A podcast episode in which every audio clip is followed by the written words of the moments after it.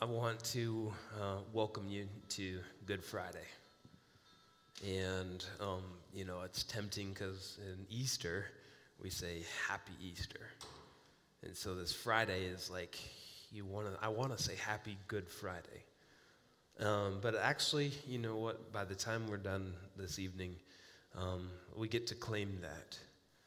Um, it's maybe not the same happy that you have when you're five years old and your parents give you a bicycle, but it's it's happy in a deeper way, a blessed way.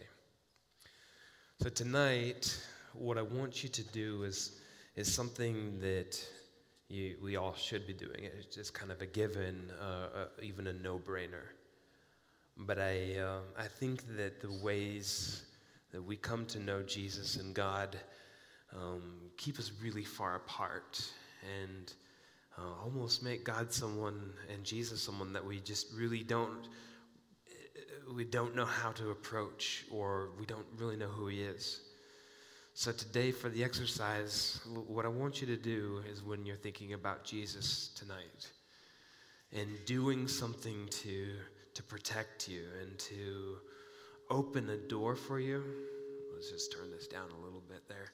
I want you to imagine um, someone in your life, perhaps someone older, but someone you know who truly loves you.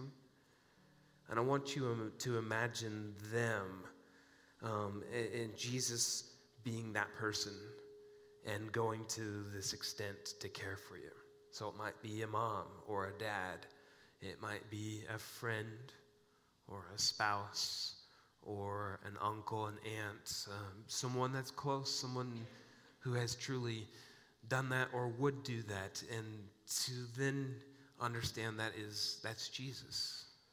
That's the closeness, that's the fondness, that's the adoration that he has for you, and it's what he did.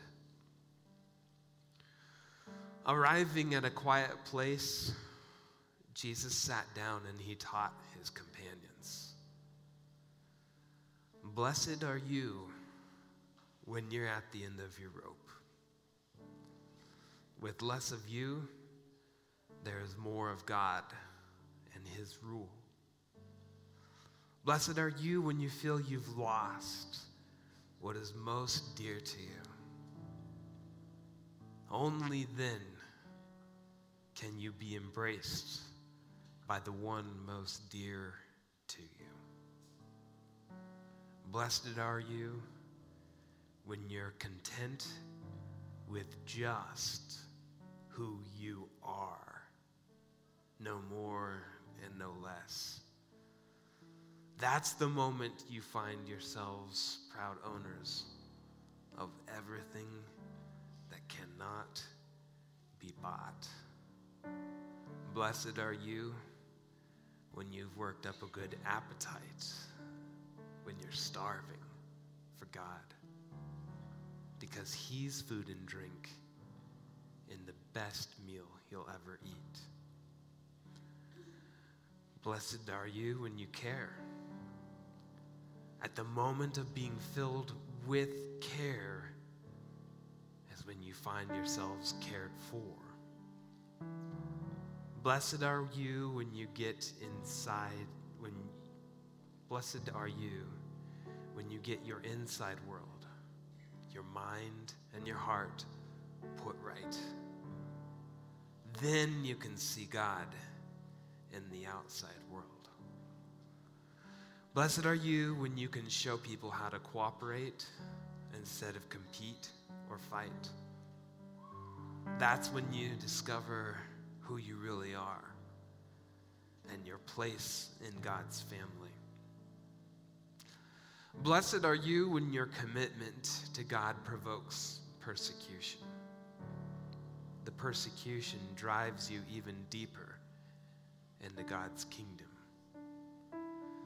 Blessed are you every time people put you down or throw you out or speak lies about you to discredit you. It means that the truth is too close for comfort and they are uncomfortable. You can be glad when that happens, for though they don't like it, I do. and all of heaven applauds. Most of us are familiar enough to know the story of Jesus' sacrifice, and we'll, um, we'll, we'll lay it out a little bit for you this evening.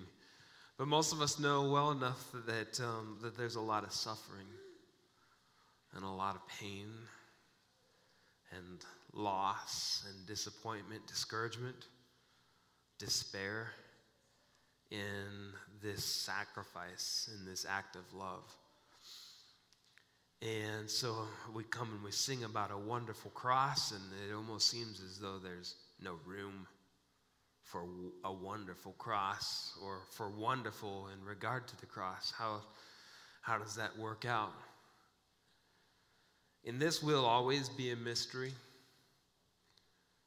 for us when we consider Jesus, when we consider what he went through, when we consider what we are going through, when we consider what our world is going through. How can these things be wonderful? How can they be okay? How can there be good in these things that seem so terrible, heartbreaking, gut-wrenching? We'll not truly ever understand how that all works out until we are face to face finally with Jesus. And his eyes peer into our eyes, and in that moment, everything comes to complete understanding. Paul says, now we only see dimly like looking in a mirror, but we'll see, we'll understand. But until that day, we at least can look to God's word and what Jesus spoke about to gain some understanding. So we open this evening with the Beatitudes. Jesus didn't call them that. We did. But the, we, we call them that because Jesus is, is he's, he's gathered people. And, uh, well, and, um, and a lot of people just kind of followed him. And he kind of leads them out of town. And so he can really, like, be in an intimate setting with them. And he goes up on um, a hill or somewhere higher than the city. And people follow him, and he sits down, and, and really it's this long, long kind of message what Jesus talks about, but he starts out, and he says, listen, I'm going to tell you how you will be blessed in this life. You're going to be blessed in ways that seem absolutely absurd. You're going to be blessed when you least think you could or should be. You're going to be blessed when you think that the worst is happening to you. And so he shares with them. He says, you will be blessed. Trust this when you feel absolutely poor in your spirit. You'll be blessed when you hunger, when you thirst, when you find yourself wanting. You will be blessed when you're broken. You will be blessed when you find yourself relenting in a circumstance or a situation. You will be blessed as you care for others. You will be blessed as you seek good and serve for good. You will be blessed even as others despise you and reject you and scorn you, and even hurt you or take advantage of you or mock you or reject you. You'll be blessed. Jesus says, trust in it. Because when you allow yourself to be blessed in these terrible or unlikely circumstances and situations, that's when you're actually going to come to understand more fully the kingdom of God. You're going to be blessed in these unlikely or, or displeasing situations, because that's when you're actually going to be able to come more face to face with God. You're going to be more blessed in these situations, in these, in these unfavorable moments, because that's when you're going to actually find wholeness and freedom in me. So allow yourself, allow yourself to enter into these moments. And Jesus would foreshadow and foreshadow again and again to his disciples and his listeners. He would say, because that's ultimately what I will do. As I will enter into each of these situations, from thirst and low spirit to persecution, and it will be a blessing. That's what I'll do. And Jesus, thankfully, lived into and modeled everything that he taught and everything that he invited us to embrace in our own lives and to live out in our own lives. He lived it and went there for, for us, before us.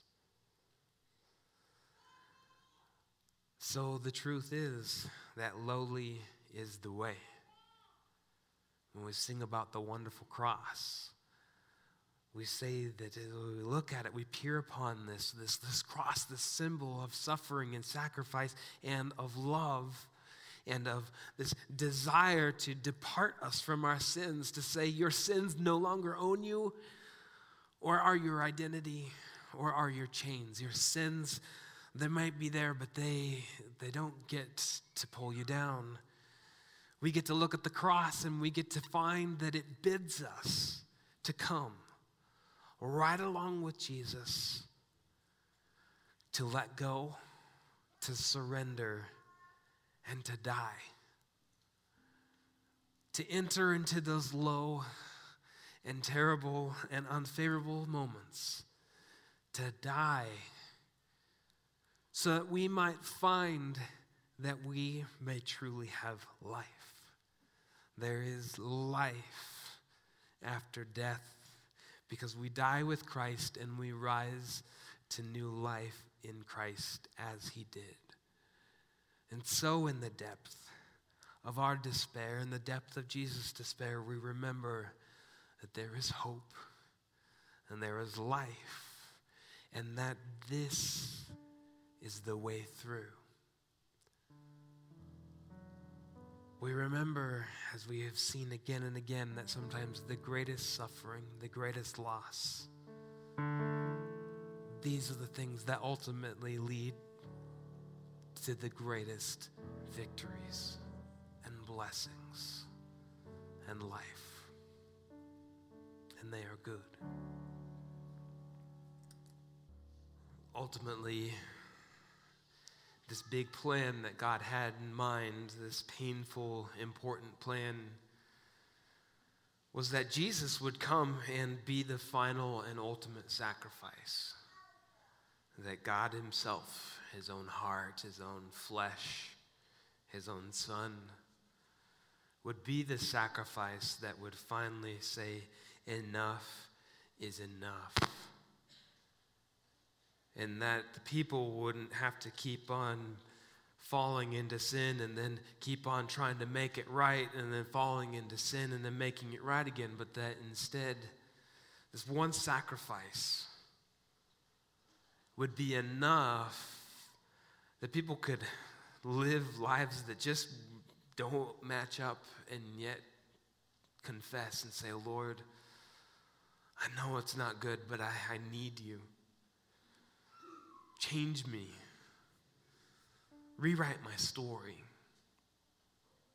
And so Jesus became that sacrifice, that, that sacrificial lamb. He was praying in the garden with his disciples, and they were sleeping, of course, just kind of getting some rest. And finally Jesus said, look, uh, here comes my betrayers.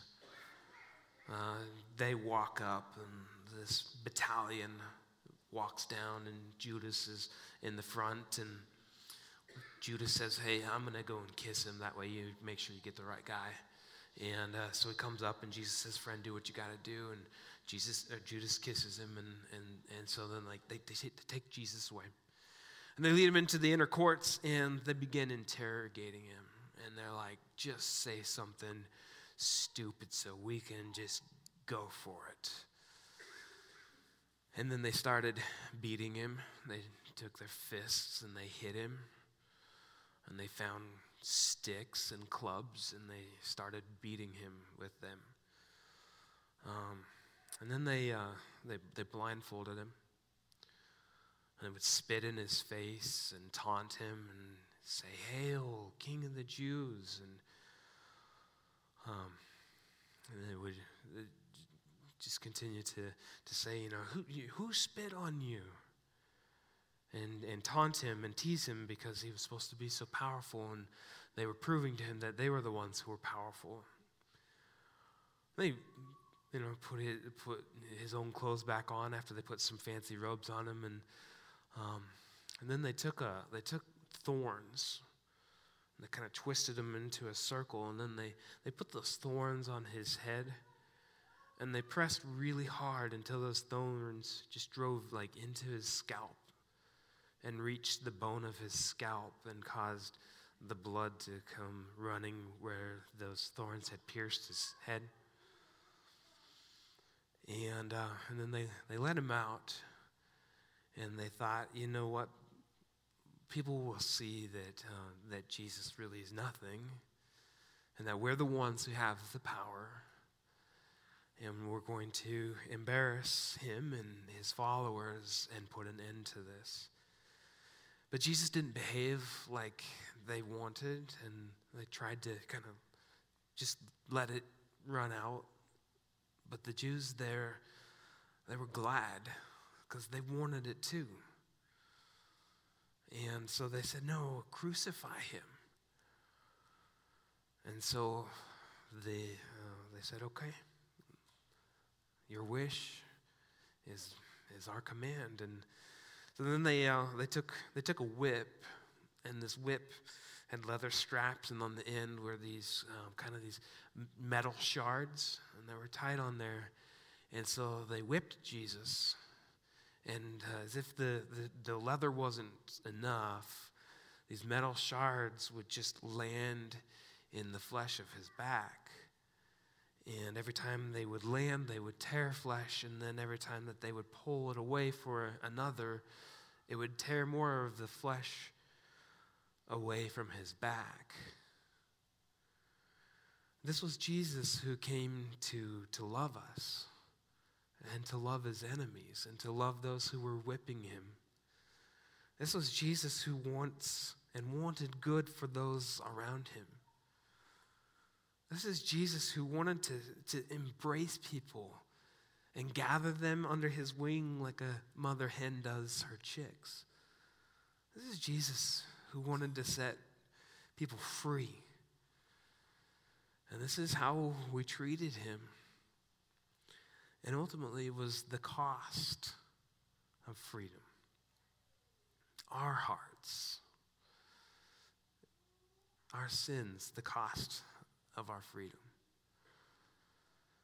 So then they led Jesus back, and they prepared him to carry his cross, and um, they strapped it upon his back. It was heavy. It was a lot taller than him because a lot of it would settle into the ground and still be able to hold him up in the air, so it was quite large. And they kind of forced him through the city to the hill of Golgotha, uh, almost like you would drive cattle from one range to another. That was barely anything that Jesus could take. In fact, Simon from Cyrene had to had to carry the cross a bit because he couldn't do it himself. And finally, they get on top of the hill, and um, they wanted his clothes. Jesus had a good tailor. And uh, so they took his clothes off, and he was essentially in his undergarments, exhausted and bleeding, full of sorrow, and, and then then they uh, stretched him out.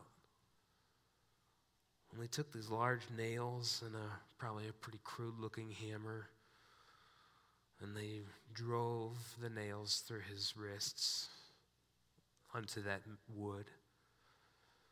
And then they crossed his legs, and they drove a really big nail through both of his legs right there somewhere in there, in his feet area and his ankles.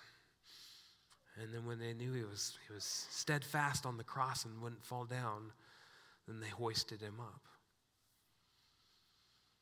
And then they left him there in anguish. This is Jesus, who came to love the world and show us how to love. And uh, the worst part about um, crucifixion, you're already in pain, but as your arms are like this, uh, it becomes just harder and harder to breathe, and your lungs start to fill with fluid. So they left Jesus there just to um, die. Um, but some were really excited to see that uh, Jesus' power and perhaps the ways that he was making them feel uncomfortable by saying, hey, change your way. They were excited to come up and say, see, he said he was so powerful, but he can't even get himself down. Where's the power in that? But Jesus knew. He knew there was a bigger plan. He knew it was painful and, and terrible, but he knew it was the cost to set us free. And then I think there's this moment that even Jesus wasn't ready for, but knew would come. Because the, the full departure, the full separation from God is not just in pain and suffering, but it's in that absence of God in our lives. And I don't think we can comprehend what it means to be that far away. But Jesus, in his full suffering, in his full anguish, then lost any connection he had with his Father, with God of the universe, the God that loved him more than anything. And in that deep despair, as darkness enshrouded him, and as that evil pressed around him and, and tormented his entire soul and body, he said, Eli, Eli, lema sabachthani, my God, my God, why have you forsaken me, abandoned me, betrayed me? He felt the despair, the deep, the depth of that. But he knew, even though he didn't know, and he said, finally, it's finished. It's done. This is it. This is what needed to happen. The price has been paid. And he gave up his breath. And he died. And his disciples, they were able to take him off the cross after they proved that he was dead. And they wrapped him up in their best linen. They put some spices in there and some things that would smell good. And, uh, and they laid him in Joseph, Joseph's tomb. Not Joseph, his father, but another Joseph who was widely respected by the Pharisees. And they laid him in his tomb.